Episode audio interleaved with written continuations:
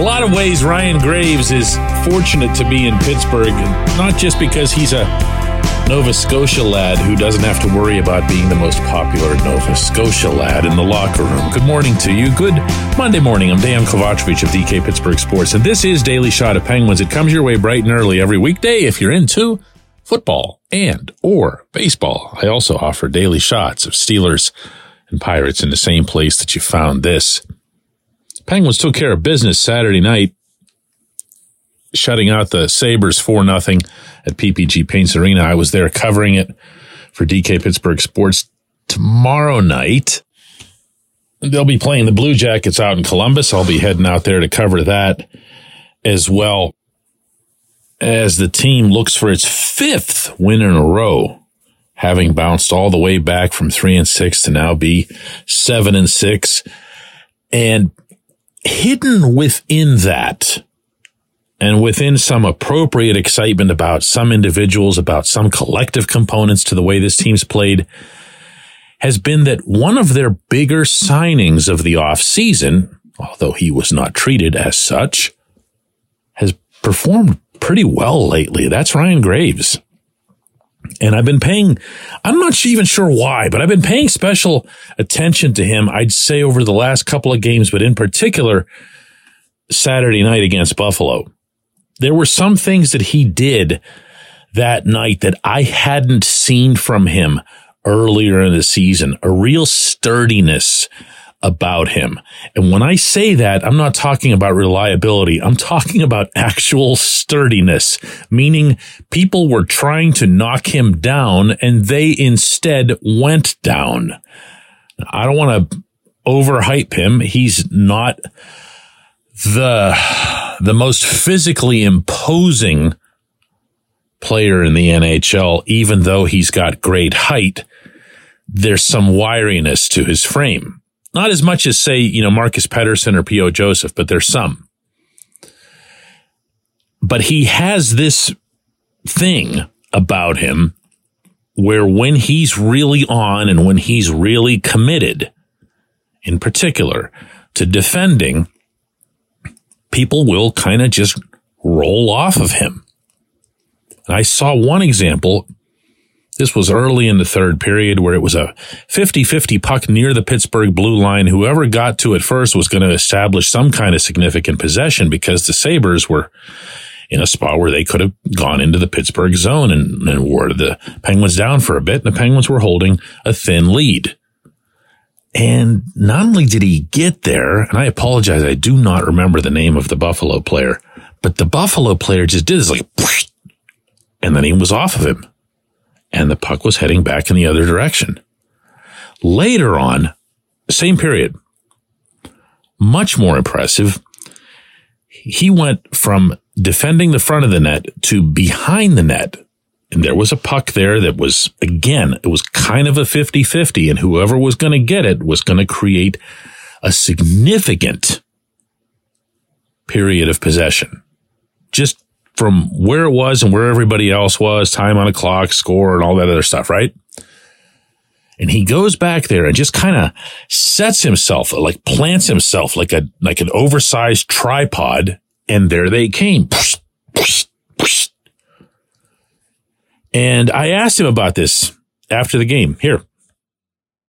Is that the Ryan Graves game? Yeah, I think that. follow me? Yeah, I mean, my game I think is comes from our blue our blue paint out, and uh, I try to be mm-hmm. strong in there. And uh, you want to defend um, closer to not the harder you want to defend. You want to be hard on pucks, and you want to be you, you don't want guys to feel comfortable coming in there. So um, you want to have a good stick. You want to be physical, and then when you get the puck in there, you want to have patience, and you want to be able to make good outlet passes and, um, and kind of transition from there.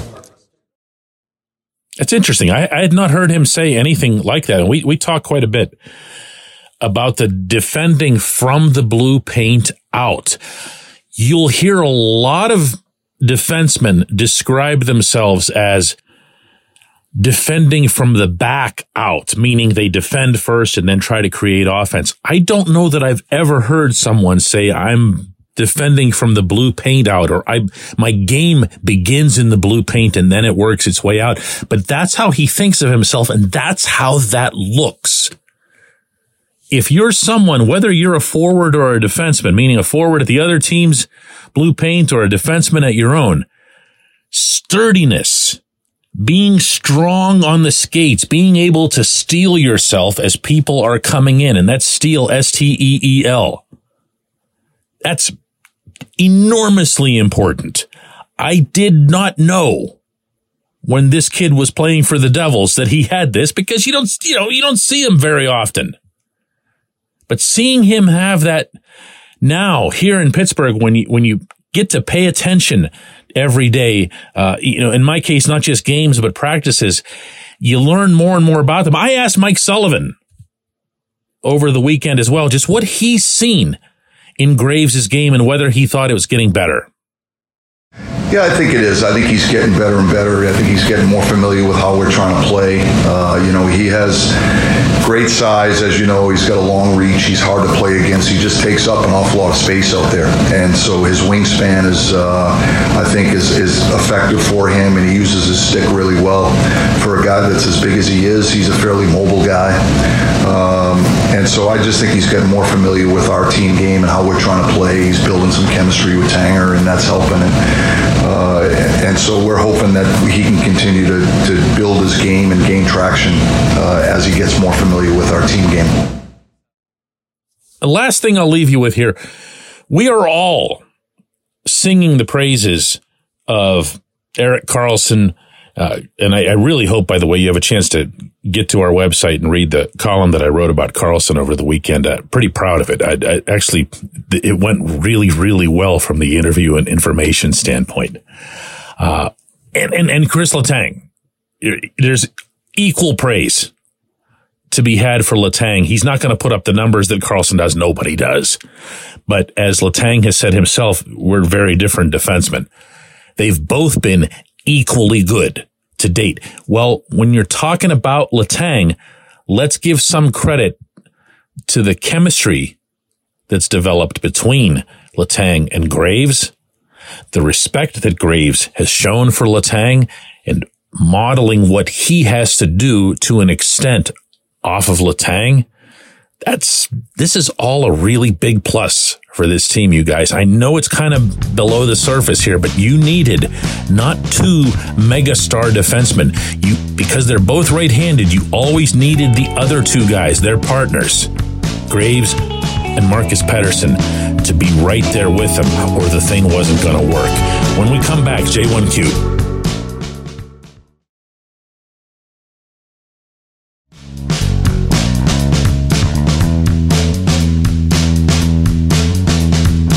Today's J1Q comes from Jake, who says, DK, the Penguins are giving up way too many high danger scoring chances. Is this something that the players just have to wake up and get back on defense, or, or is it a systematic problem? And Jake, you know, even amid a four game winning streak, you're right. Even amid shutouts in which Tristan Jarry wasn't really, really tested the other night against Buffalo, I thought, except for like one quality flurry that the Sabres had. You're right. There are too many high danger chances mathematically. I want to run something past you. I'm going to kind of hijack your question for my own selfish purposes. If you're familiar with uh, the website Natural Stat Trick, it's an independent, 100% data driven site. There's nothing uh, remotely subjective about the information that's there, meaning they're not looking at, let's say, for example, if a goaltender is facing Connor Bedard from 40 or 50 feet away, they're not saying to themselves, Ooh, high danger chance. No, high danger chance means plain and simple.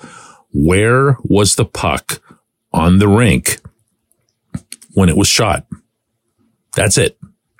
So if the shot happens to be from seven feet away, but it's this harmless little nothing burger that ends up being, you know, gloved very easily by the goaltender, it still goes down as a high danger chance. Whereas if you've got Alexander Ovechkin pumping him from the left dot on the power play, that is really a high danger chance. Like your life is in danger.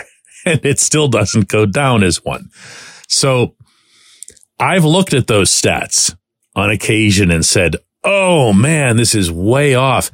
And Saturday night, for whatever reason, and again, I'm not criticizing anyone because there isn't even a human involved. All of the data strongly suggested that that was a very, very, very evenly played game between the Penguins and Sabres in terms of overall shot volume, shot attempts, possession time, everything. High danger chances favored Buffalo. Okay.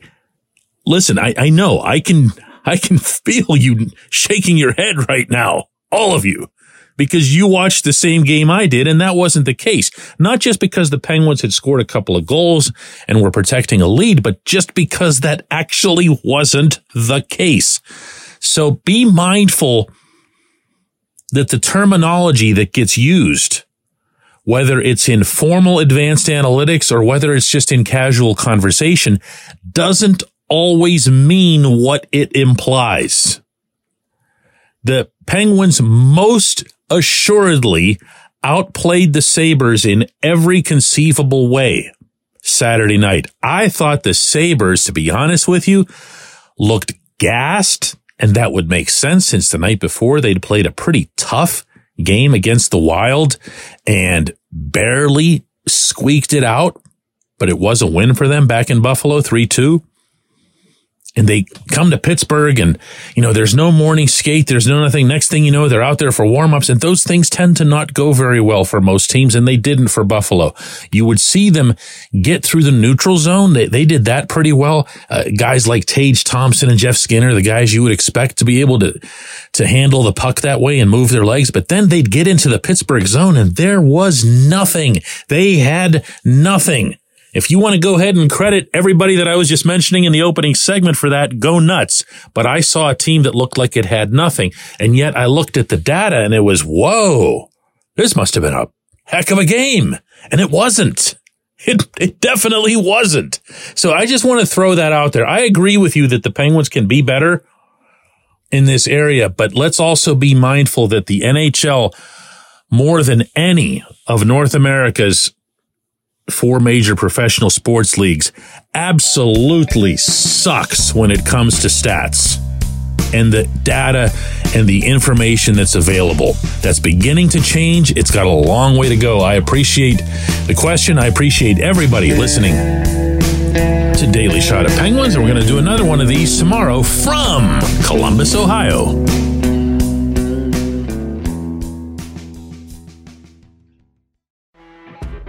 You know, when you're listening to a true crime story that has an unbelievable plot twist that makes you stop in your tracks? That's what our podcast, People Are the Worst, brings you with each episode. I'm Rachel. And I'm Rebecca. We're identical twins who love true crime cases that make you say, didn't see that coming, and we hate the people responsible for them. Listen to People Are the Worst now on Apple, Spotify, or wherever you get your podcasts.